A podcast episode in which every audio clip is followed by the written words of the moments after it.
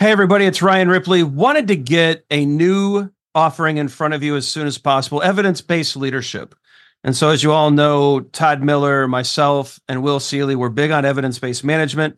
We want to apply it to the leadership space. We all know that modern managers face complex challenges every day. You're juggling a lot of needs your direct reports, your stakeholders, your customers, they all need constant attention. What we want to do is help you manage that. We want you to use information and data to make good decisions around all of these areas so that we're delivering the right thing at the right time for the right customer. And we know that we're doing that because we're using data and evidence to validate all the things that we're doing. And not only that, we're not just looking at value, but we're looking at our capabilities as an organization. Can we deliver on time? Can we innovate effectively? Do we have too much tech debt? Do we have too many things in process? Are we unable to deliver when the market demands that we do?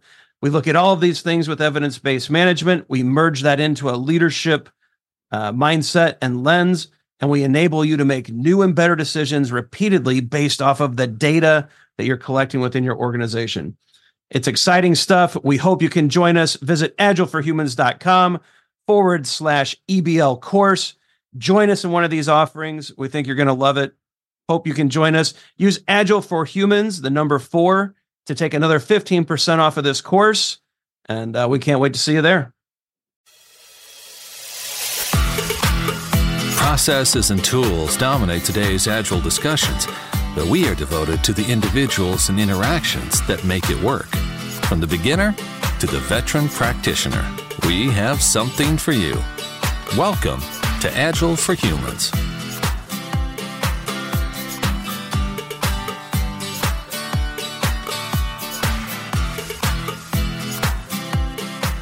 Welcome to this week's episode of Agile for Humans. I'm your host, Ryan Ripley.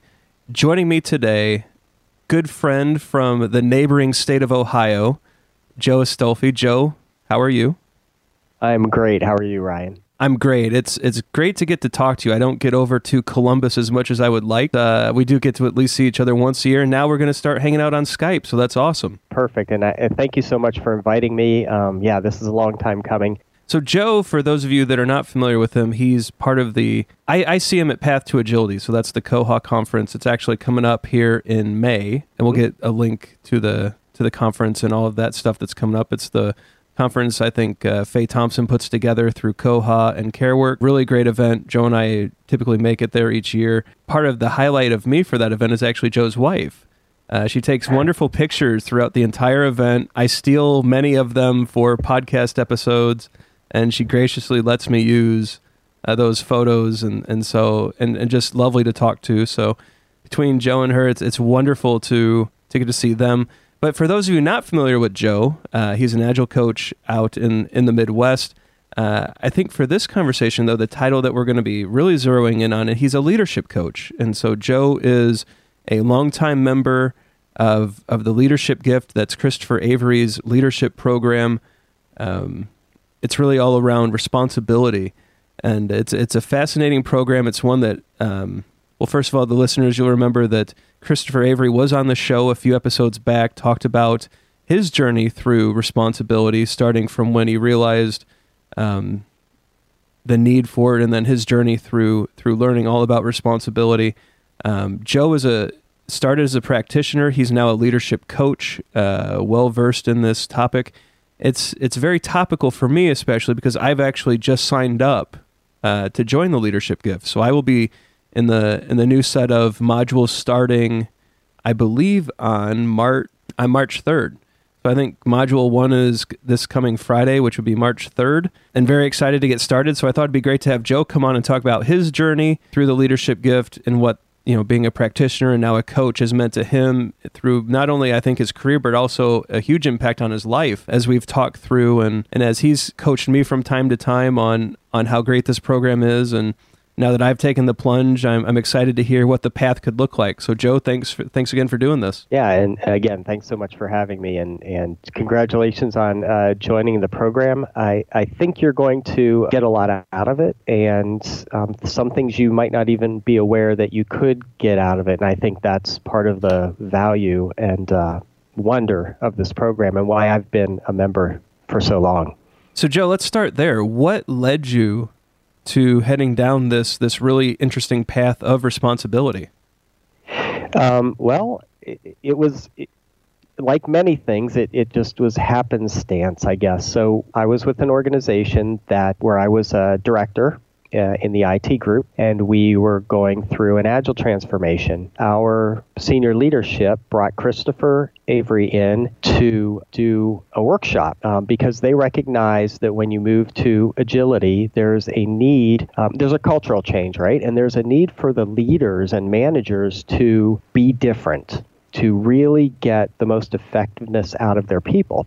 So in 2007, Christopher came to our company and did a workshop, and at that time it was called Responsibility Redefined. And he led us through this workshop. And, and like anything else, right, I this thing pops on my calendar, and we get a little note that, hey, please come to this. It's part of our Agile journey and I had no idea what it was about. So that was my introduction, and Christopher and the material completely blew me away. And it sounds funny to say it, um, maybe to some people, but it it was life changing. And I've told Christopher that. And, and when I decided to officially join the program, I told him when, when I spent the couple days in that workshop, it was truly life changing because it, it centered me and focused me in places I didn't really realize I needed centered and focused. So, yeah, 2007 was introduced to it. We used the responsibility process in our organization um, amongst ourselves as leaders to help each other tackle problems, get past stuck points, accede to new uh,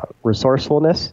And uh, my manager at the time would work on it with me. And so she was a big fan of the program and of Christopher and of the material. So she would work on it with me. And mentor and coach me through it as well. So that was really my introduction back in 2007. And it was totally by happenstance because our leadership brought Christopher in and, and I just stayed with it and kept in touch with Christopher since then. So when you started learning about the things that you needed to focus and center on, and hopefully this isn't too personal of a question, but from a career perspective, what were the things that perhaps weren't as clear or as focused as they could have been? And, and how did you start applying some of these principles to bring clarity to, to the work you were doing? The biggest thing was I began to recognize how I was holding myself back. So when we encounter and and you have a podcast where Christopher goes through this, which is great. So the folks listening hopefully have uh, listened through some of that. But when I would hit a problem or an upset or some dissonance inside me, not feel good about something, uh, typically I would do what most humans do because we are human and um, look for one of the coping mechanisms. So I found myself coping a lot, and a lot of it lied around obligation, where you know I have to go to this meeting, I have to do this because I'm a, a, ma- a management member of of work, even if I don't really agree with it. I I have to do these things, and I didn't I wasn't into them, right? It's like I, I don't really want to do this, but I don't know how not to do it, right? Because that's how we get things done. We're obligated to do them. And uh, so I found myself landing there a lot. I also found myself in uh, justify a lot. So I tell people I am great at telling myself stories about why things are the way they are and how I have no control over them. And I would say landing in the justify and the obligation and maybe even the justify to a bigger extent would keep me from really being more effective and being happier and being a better leader to the folks who I worked with. And so once I understood those states and what I was feeling, I could then start to figure out how do I get myself off of that? How do I progress to a place where I have some power and some resourcefulness where I can actually confront this, whatever it is is upsetting me, and attack it and resolve it. So it sounds like the initial step, and, and I know Christopher went into some of this as well, is really awareness. Oh, absolutely. Awareness is huge, and and uh, the scary thing is, I know there are things I'm still not aware of that I have yet to become aware of. Right? Um, that's the point. You're not aware. But yeah, absolutely. It was it was getting that awareness that this was actually preventing me from moving forward. So yeah, awareness is a big key. So as as you learned these lessons and you moved through, what were the noticeable changes that you saw happening in your career as you became more aware of not only the things that were bothering you on the inside, but the things that were also setting you back, maybe through the mental models and the way that you were coping with things? I'll personalize this some for folks listening because you know the model is very specific, right? Walks you through the steps, but I'll internalize and, and talk about some of what I felt um, because I think that helps people understand how this works. One of the first things I would notice is um, I would notice that I wasn't happy, and then I would search for why. And when I searched and, and gained that awareness, many times I would get angry, right? Because because I realize, wow, you're justifying Joe. How could you do that? You know you shouldn't. And so I would get angry with myself. So, you know, I would go right to the next step, shame.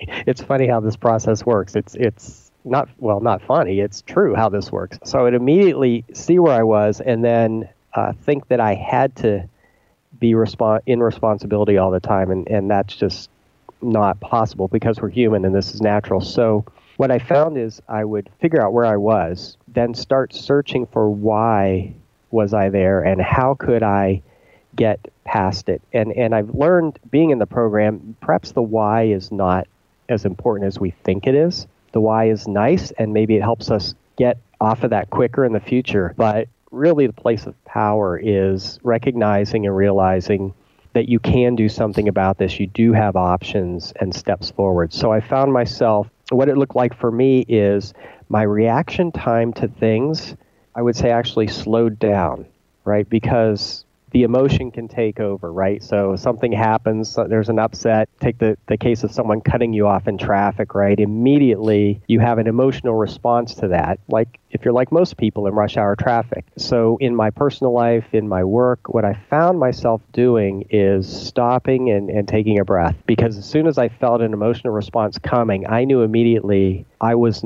probably not in a place of freedom and power at that point. I was probably somewhere not there. So it was best to pause, take a breath, and come aware of, of what I was feeling and where I was. So for me, that was huge because it allowed me to be a little more specific than in what my next steps were, right? Rather than a pure emotional response of upset, which could be, you know, uh, either a, a, judgment of that was good or bad, or uh, a look that maybe someone catches or a, you know a snipe at your loved one it, it became a pause and now how do i really want to respond to this and and i'd say that was one of the biggest immediate changes I noticed, and not that I was always successful at it, nor am I still. But again, at least that awareness now is there. Um, so when I feel an emotional response happening, first reaction or my first thought is take a breath before you do anything else.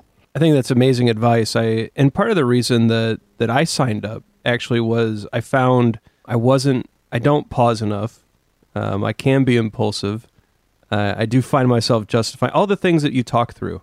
You know, some of the the the mental shortcuts that I that I have been taking and and all of those things that that that I think are, are important to work through. I mean, once you decide that you want to get out of those restraints. And I and I call them restraints because I do think they hold you back, as you as you mentioned. You know, a lot of those things keep bubbling forward, but it's interesting to hear how just pausing for a moment and being aware of the fact that an emotional response is bubbling up and how that can be powerful. Because I think we've all have, um, like you said at the end of, at the end there of you know taking that the the swipe at a loved one or uh, because that at the moment that that comment was satisfying but then immediately damaging and hurtful. And how many times have people wish they could take that back? Or even in a meeting where you have an outburst that perhaps it felt good to say but did nothing to help the situation or diffuse it um, where just a pause and a deep breath perhaps would have made you more present which i think is step one to get back to present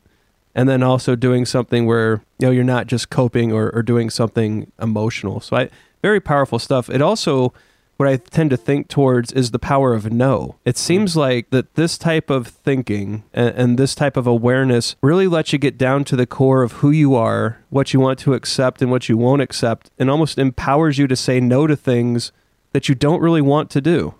Right. I, I, mean, that's exactly correct. So we feel in obligation for things, right? And and that's one of the that's the last state, if you will, before you reach responsibility. Because obligation looks like we're being responsible people, right? I well, I should go to that meeting because my boss invited me, or I should right? We should on each other. I should do this. I should do that. Um, and and that looks like we're being responsible adults, and that's the phrase we use, right? Well, he's being responsible. He's doing what he should do. But there's a difference between that, which is obligation, because you feel like you should, but maybe to your point, you don't really want to, right? It's not where your heart is, versus taking 100% responsibility, which is taking that situation and saying, how do I address that with complete freedom, power, and knowing that I'm at choice? About that situation, right? And and at choice it could mean I choose to do it or not. But choice could also mean I choose to do it because I want some greater good. Um, and uh, I'll give a great example of this, um, it, which sticks with me all the time, and it's a conversation I had in one of our uh, leadership gift uh, coaching sessions. It's what I, I call the, the cat box principle, right? So I don't go home every night and say, Boy, I want to clean the cat box, right? I mean, it's not a necessarily pleasing chore. You know, it, doesn't take but five minutes, but you know, it's not something that you think about. Boy, that's really something I want to do is clean the litter box today. However, what do I want from that situation, right? Well, I want uh, a home that smells nice. I want a healthy cat. I want my guests to come in and not smell right? A litter box. Um, know I have an animal, and, and, I want want that pleasant environment. So those are the things I want, and this is one little step that gets me to the greater one. So, do I, you know, on itself?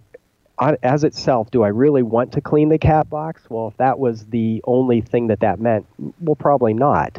But because of the greater want I have, of course, I'll clean the cat box, right? Of course I'll do that because it satisfies a greater want. So I don't need to feel obligated to do it any longer because I want what that brings me.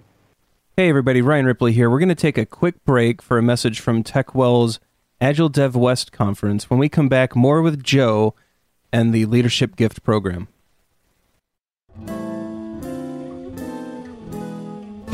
Looking for a conference that gives you customized learning options to explore Agile and beyond? Attend Agile Dev West, the premier Agile event, June 4th through the 9th in Las Vegas, Nevada, covering the latest techniques and topics no matter your level of Agile adoption. Learn both foundational knowledge and new methodologies to develop skills, supercharge knowledge, and re energize your career growth. Take deep dives into topics such as implementation, testing, leadership, Scrum, enterprise, requirements, techniques, and more.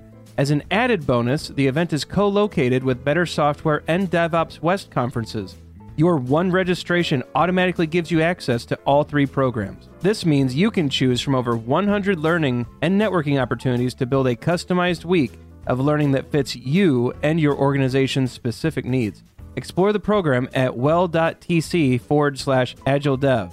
Agile for Humans listeners use the code AgileDev to receive $200 off their conference registration fee. Register by April 7th. Super early bird deadline for a combined savings of up to $600 off at well.tc forward slash AgileDev.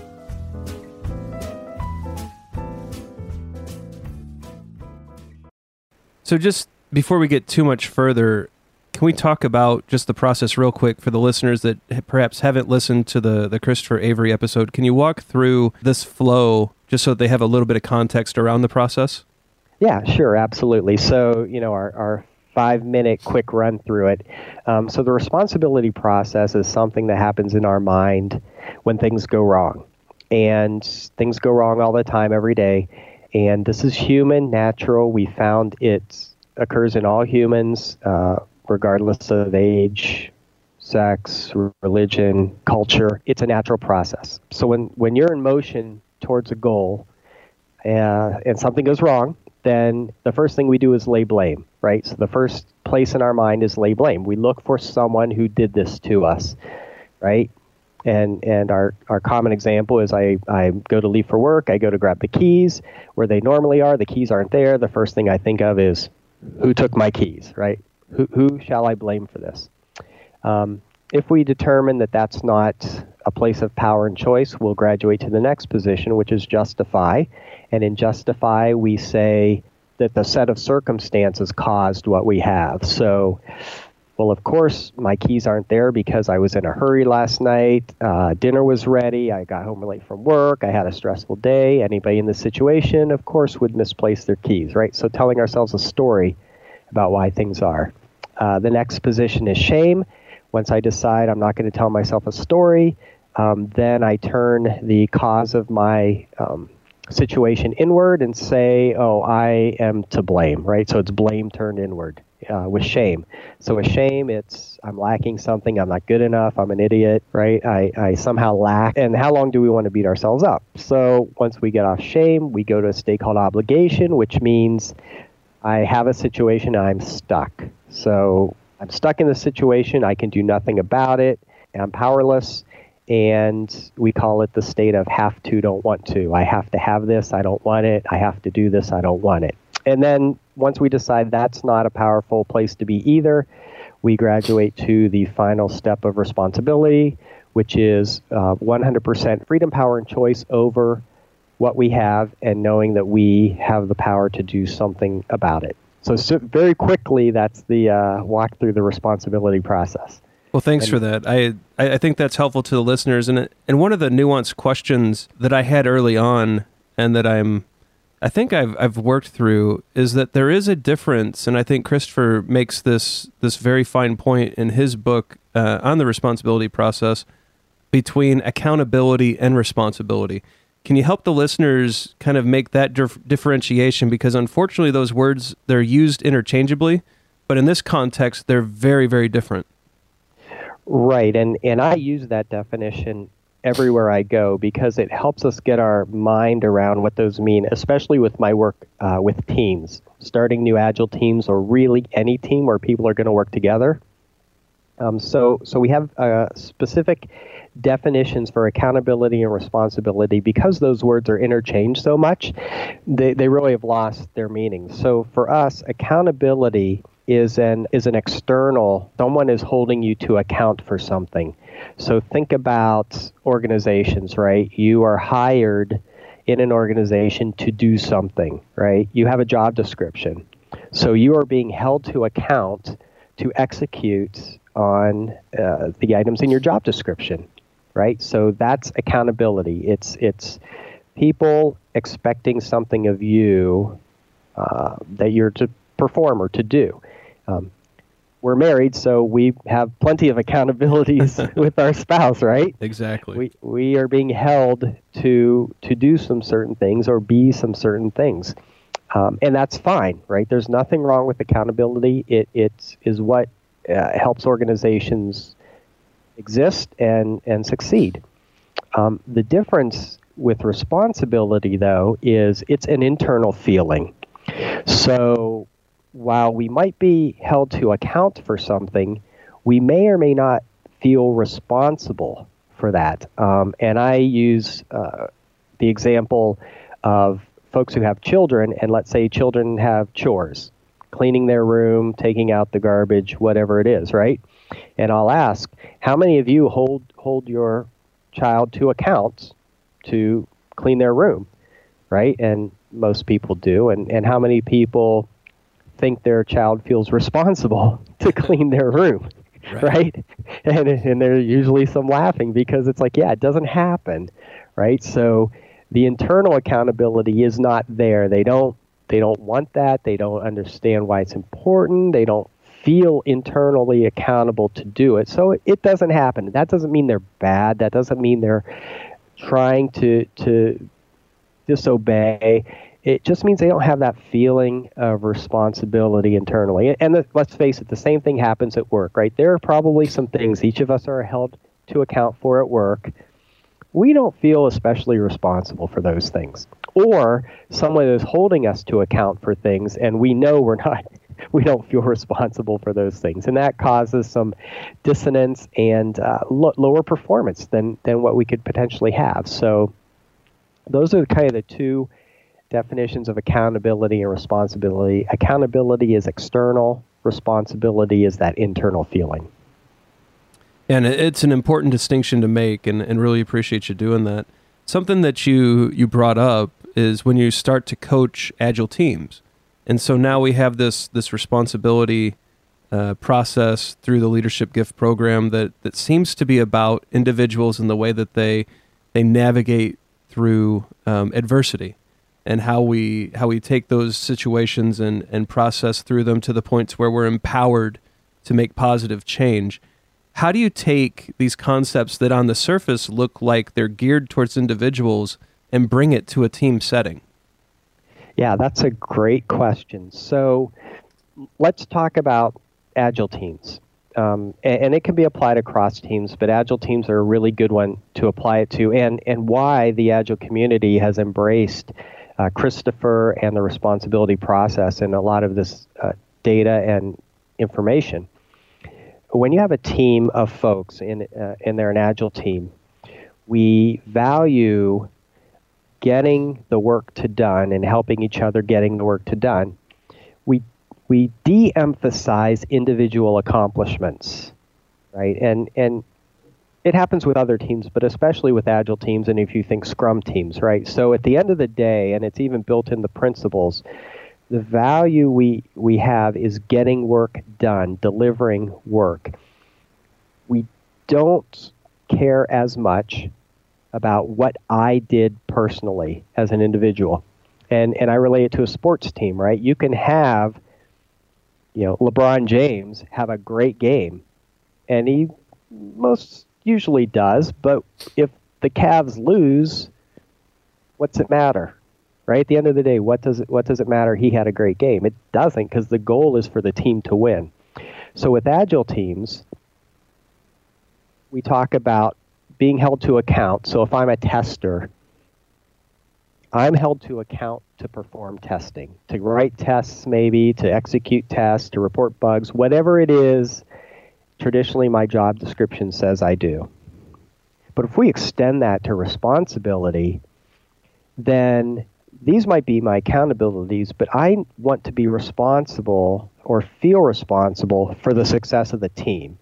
So if the most important thing for me to do next is to talk with a business partner about this new feature they're thinking about, then that's what I do. If the next most important thing for me to do to help the team get our work done is to uh, write a document or meet with somebody to get their approval on something, or even if I have the skills to do some coding, then that's what I do, right? Because I feel responsible to get the work to done, to get the team successful.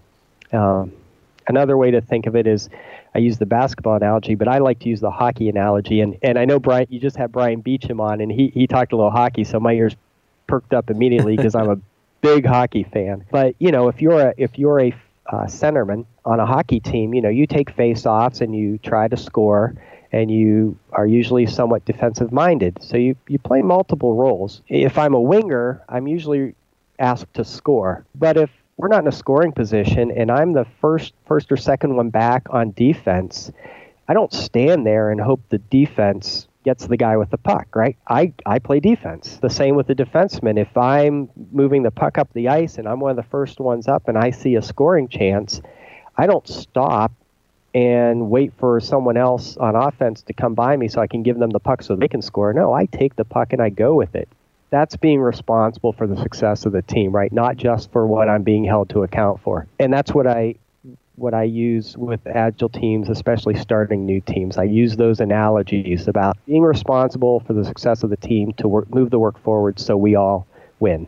Yeah, that's it's one of those important what people call soft skills that are are not often coached or trained effectively, but uh, are immensely important. Which is what another one of those you know curious things that led me towards uh, this whole program. It, it's the idea that we can coach and train teams on on that greater good, on that uh, that that feeling of being responsible for your team's success, regardless of what other people hold you are holding you accountable for. And uh, it's almost like a, a service uh, of something greater than yourself is what it, it kind of uh, manifests into. You know that goal of, of getting your team across the line, as opposed to getting your your three things checked off on on your upcoming performance evaluation or or whatever it is. And I I find breaking those barriers and breaking that thinking and getting people to that thinking about the team overall. It's one of the harder things we do, and it, it's interesting that that some of these practices can actually help us uh, in many of those instances. Yeah, absolutely, and and we can extend that outside the team as well. And, and this is the other thing I do. So when I'm working with these teams, um, we might have an external dependency, right? And and it happens. Maybe we need um, a database analyst who isn't part of the team to do something for us. Maybe we need uh, middleware um, or a, ser- a web services team to create something for us so we can move forward. And it's typical that we say things like, well, we're waiting on them, right? Or, yeah, we, we want to get that done, but we can't do it because they are not doing it or aren't able to do it or right whatever the reason. And whenever we start that reasoning right we're probably somewhere in lay blame and justify. And so we're stuck. We're we're not moving forward. We're not progressing and so, what I talk to teams about is how can we take 100% responsibility for that situation? What can we do more than we're doing right now? Oh, well, I could go talk to that person. Hey, yeah, that might be a great idea. Or we could start letting them know sooner we need something so that we don't get stopped. Yeah, that's a great idea. What else can we do? Right? So, it gets us into those higher levels of reasoning and problem solving when we don't let ourselves stay in a justification mode or in a blaming mode, right? When we say, what can we do? What more can we do? Uh, that starts the process of pushing us into responsibility, making us more effective, helping us be more effective, and really helping everyone succeed together, even those teams we need something from. Because if we're more responsible, to the greater good, which means maybe we're more, more responsible to the organization as a whole, we'll want to help them um, help us, right? So, hey, if we engage you two weeks sooner, would that help you, right? What can we do to help you rather than um, just letting the situation stay as it is until they somehow do something to help us? Yeah, it's those situations where if only someone else would do something, I would be more successful. exactly. That we have to if fight o- through. If only this would happen, I would be happy. Exactly. but that's never going to happen, and so you have to you have to make it make something else happen to to get to where you want to be, which is I think a very positive message of the whole program. If we take these ideas further, so you and I have both been in IT director roles for companies. I think we've both stepped away from those roles, which is an interesting topic in and of itself. But um, when we take these ideas of responsibility and apply it to the way we manage people, you would think that this would actually change the model of management and the way that we lead. You know, what changes have you seen in the way that when you're back in that role or when you're expected to to lead others, how has this process changed the way you approach uh, managing people? Uh, that's a, a great question. I mean, there are so many distinctions, uh, and and you'll see in anyone who goes down this path, we'll see there are millions of distinctions that can be made. Um, one of the things I have noticed about myself, and again, it's going to be a little personal for everyone depending on where they tend to land and where they tend to get stuck. But one of the things for me is I absolutely refuse to have thing, certain things. Um, I, I, where before I would say, well, we're stuck. There's nothing we can do, right? And that's one of the biggest ones we hear. Well, that's how it is around here. That's how it's going to be. There's nothing we can do. I, I refuse to believe that. I, I will not let myself believe that any longer. And I'll push other people to see how deeply ingrained is that in them and can we move them somewhere to really take ownership of the situation and do something about it. There's always something more we can do, usually. Uh, we just maybe haven't thought of what that is, or in some instances, maybe felt like we weren't, and I'll use quotes, allowed to do it, right? There are a lot of rules and processes and informal cultural things that, uh, that can hold us back from really being as, as successful together as we can be. So, one of the biggest things I notice is refusing and challenging um, our current situation and and trying to move us to somewhere that's more resourceful where we actually are controlling our destiny yeah i think there's an amazing amount of applications for these ideas whether it's through an agile coaching role a scrum master role a product owner role agile teams all of those things and, and it's certainly why christopher keynotes at so many different agile conferences and has just been embraced by many of the top members of our community if you look at the the alumni list it's just an all-star list of agilists that have have taken these teachings, uh, you know, yourself included, Joe, and brought them forward to, to to launching many different teams. It also seems like, and I won't I won't get too too detailed about this with you because it is a personal application, but it seems like even marriages can can benefit from this type of thinking. It seems like relationships with with friends, family members, you know turning turning the thinking towards away from if only someone else would do something, but to how can I challenge and change the situation seems like it would reap a lot of rewards in all of the important relationships in your life. Yeah, I think it really does, and and that doesn't mean it's it's easy or it works all the time or things are smooth all the time, right? There's still problems, there's still upsets. Um, in fact, I'll I'll go ahead and, and tell a tiny story about last night, right? When I knew I was going to be doing this podcast, and and uh, I asked my wife to help me uh, because I don't use Skype very often, and I wanted to make sure Skype was working and make sure this my audio was working and this headset worked okay. Um, and and she didn't, she hadn't used Skype in a long, long time. In fact, I don't know that she ever has used Skype, but we knew she had an account and we couldn't figure out her password. not only couldn't we figure out her password, but then you had to send all this information to Microsoft, and then they did a validation of whether they thought you were the person or not. And it came back that yeah, she didn't give them enough information because the things they were asking us we had no idea. We're like, we don't know what the answer to that is. So you can imagine she wants to help me because I asked her, and um, there was some tension, right? That wow, we're, we're in, in process, in in in motion towards a goal, and we can't get there, and and it, something has stopped us. So, in that situation, it's very easy, right? Especially with people close to you, to have a, the quick emotional reaction and get frustrated and and that and and and and that happened, right? There was some frustration there on both of our parts, and um, the great thing is because we both know this responsibility process and and I'm a, a coach in it and I I live it, um, that we both took a deep breath right and took a step back and said look there's there's no reason to be frustrated about this or upset about this and and what can we do right? What is important? What can we do? And and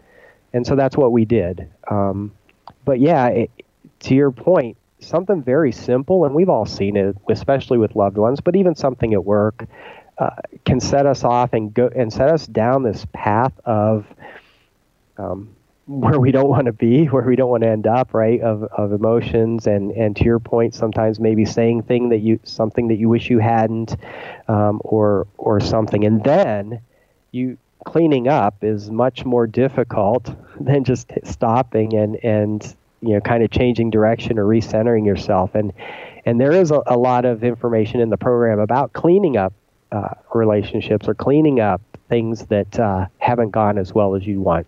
So um, that's another thing I've taken from the program um, is is cleaning up your messes right what what is what is the powerful way to clean up when you've been the cause or uh, partner in something that hasn't gone well. Um, and it, it's hard stuff, um, but it's very powerful. Yeah, it, it also fills a gap, at least one that I've had in my mind, where you know a coaching mantra is model the behavior you want the team to display. But what does that mean? And so you're you're trying to figure out, okay, I think these are the behaviors that would be good, so on and so forth. But when you look at this the model that, that Christopher has set forward, if you're modeling these behaviors, it's hard for the team not to step up. Like if you're basically showing them what responsibility looks like, the team becomes responsible not only you know not only to themselves, which I think is the first step, but to each other. uh, performance can only improve. So I think it fills a lot of interesting gaps. It, it is applicable across many different areas. You know, as you noted though, because it, the way we're talking about it, this all sounds very easy. I'm actually, I have some insights because I have friends like you and Tim Ottinger and a number of other people who have been through it and who have talked about it on the on the show. Um, fully aware that this is a multi-year difficult process to actually undo for me 37 years of of of interesting thinking processes right that's not an overnight change um, what am i in for here what can you give kind of the listeners and myself kind of some insights into what the I think the, like we said the core the first module is Friday. As we go through this process, what does it look like as far as the modules and the the mastery discussions and all of those things? What is what does some of that look like? Um, yeah, so I can I can relate it to what I've experienced and what I hear other people experience because I do try to stay in tune with each class, each session that starts up, and and kind of hear what they're talking about and going through. And sometimes I take the modules along with um, all the new folks um, because you learn something new, you get a new nuance uh, every time. So, what you're in for is I think you're going to see some very quick. Uh, learnings and some very quick wins. I mean, I, I mean, I think it's things you can start to do immediately. I mean, it is it is that quick. After week one, you're going to start to notice things and you're going to start to to see things a little differently.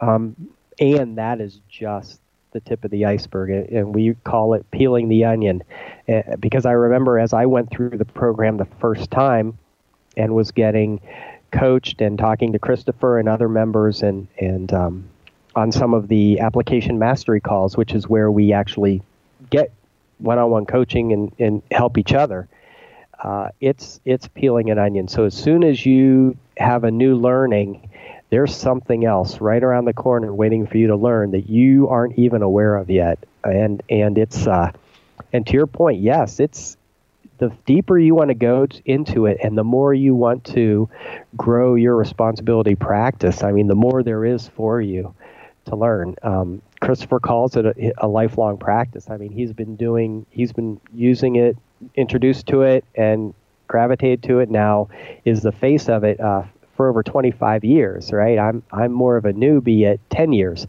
so it's it's uh, it, but yeah, and I still learn things all the time um, about myself, about my interactions, about how I can, to your point, model something differently because. Um, you mentioned we had both been directors in companies and now are no longer. And, and that might be a great podcast in and of itself to talk about w- why that is. Um, but what what made me realize is how important behavior is and how much people are looking at you for those behavioral cues, especially if you're in a leadership role at work. You are going to model the behavior of the person you report to because you think that's the expectation. Um, and whether or not we do that consciously or subconsciously, we'll model that. So it's really important as leaders that we exhibit the behaviors we want. And for me, being more responsible, which means owning my situations and owning what I have uh, and operating from a position of power and choice uh, was the way to model the behaviors I would want in others. And as a coach, it's really important because if as a coach I'm coaching a team and I allow something to stop us and and say, well, that's okay, that's how it is. Um, too bad we can't do anything about it. I'm I might be done coaching for the day. it's a good that's a good spot to just uh, probably just time to catch the train and, and try again tomorrow, right? Exactly. Well, Joe, it, yeah. it is the type of, of modeling of behavior that you've done and that you've presented in, in our interactions, uh, along with a few of our friends, that, that led me to ultimately decide to join this. So I just want to give appreciation for that. That uh, watching the way that, that you conduct yourself and the way that you, you know, the, the, the behavior that you model, it, it is inspiring and it does bring people to the program. So definitely want to make sure that's that's out there and noted and appreciated thank you so much, Ryan, for that. And and I just I want to uh, folks to know though that it is a practice, right? Um, I'm at a certain level of practice, and I have farther to go, right? We we're all human.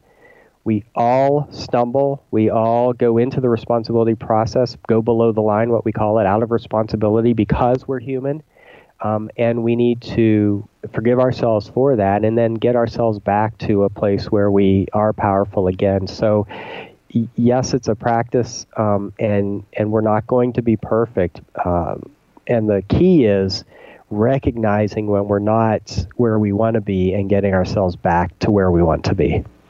And so, where we're at now is at the end of our time box. And so, to honor that, um, I think at this point of the show, I, I like to give the opportunity uh, for our guests to get anything out in front of the listeners that they want to promote, that they think people should be aware of.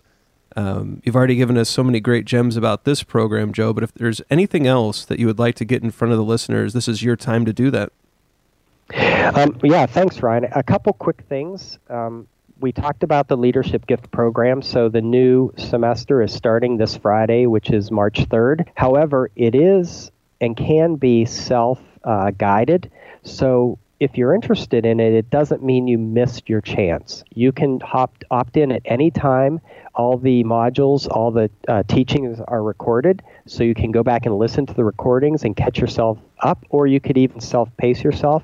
So um, I, I encourage you, if you're interested, to check that out. And, and if you just do a quick Google search on the Leadership Gift Program, you'll find it. And then I want to mention you mentioned the Path to Agility, which is our big Agile conference here in Columbus. It's one of the largest, definitely largest in the Midwest. I think second largest in the country, second largest regional. Yep. Um, I don't know. We're, we're, we're battling a couple other really good conferences for that title. Um, but that's coming up May 24th and 25th, and registration uh, early bird will open here in the in March. Uh, so watch for that. You can go to thepathtoagility.com to find out information on that. And we have some international thought leaders coming this year that haven't been to Columbus yet, so it will be very interesting. And uh, check us out. Have any uh, speakers or keynotes been announced yet, Joe? We've not announced any formally. I know a couple of names, but we're not quite at the announcement point yet. But it will be, I think it will be worth people's time to check it out. Excellent. Yeah. Path to Agility put on by COHAA, which Joe, I know you're a member of. Faye Thompson is at the front of, I think, um, I think she she kind of leads the charge and, and has a lot of great support through COHAA and CareWork Techs and uh, or CareWorks Tech and a number of other supporting companies in Columbus. It's hosted at The Ohio State University Union. It's a beautiful venue. It's one of my favorite conferences. I make sure to get there every year. I, we will be recording, I believe, Agile for Humans at the site again, like we did last year. I think that worked out really well. We got a lot of great interviews, so I will be bringing the podcast back to Columbus. So, this is one that if you want to have an opportunity to be on the show, if you want to interact with people like Joe, myself, Faye, many of the other friends of the show, this is a good opportunity where a lot of people will be uh, gathering. And like I said, it's one of my favorite conferences, and uh, always make sure to hit it. So we'll get that information in the show notes as we get closer to tickets going on sale and those things getting ramped up. We'll have more people from COHAA and the path on to talk about speakers and things coming up. The other thing that I wanted to highlight um, Christopher Avery did release a book late last year The Responsibility Process Unlocking Your Natural Ability to Live and Lead with Power. Excellent book. So I, have been reading a copy of it. I now have a, a train commute into uh, into my my my new gig, and so I've been reading it uh, back and forth on the train. Uh, it's a wonderful introduction to the process of responsibility. I think it's a great uh, great place to start. And so, for those of you curious about what all of this means, you know the things that we've talked about today, it's a it's a wonderful book that I'll get uh, information in the show notes about. Yeah, and uh, one thing to add, Christopher will be in Columbus for Path to Agility. Um, I can say that safely. And uh, yeah, um, we're talking about some things he might do around the book. So if you do happen to have the book or his uh, previous book, Teamwork is an Individual Skill, which um, I love as well, uh, you might be able to get it signed and, and have a chat with him. Excellent. So, Joe, thank you again for doing this. I appreciate the the preview into the path that I'm about to embark on. So that's been great. Best wishes to you and your wife, and I'm looking forward to seeing you guys in Columbus. Yeah, can't wait to see you. Thanks so much for having me on, Ryan. It's been great. Thanks for listening to Agile for Humans. Let's keep the conversation going. Drop us a question on Twitter at Agile for Humans or visit agileforhumans.com.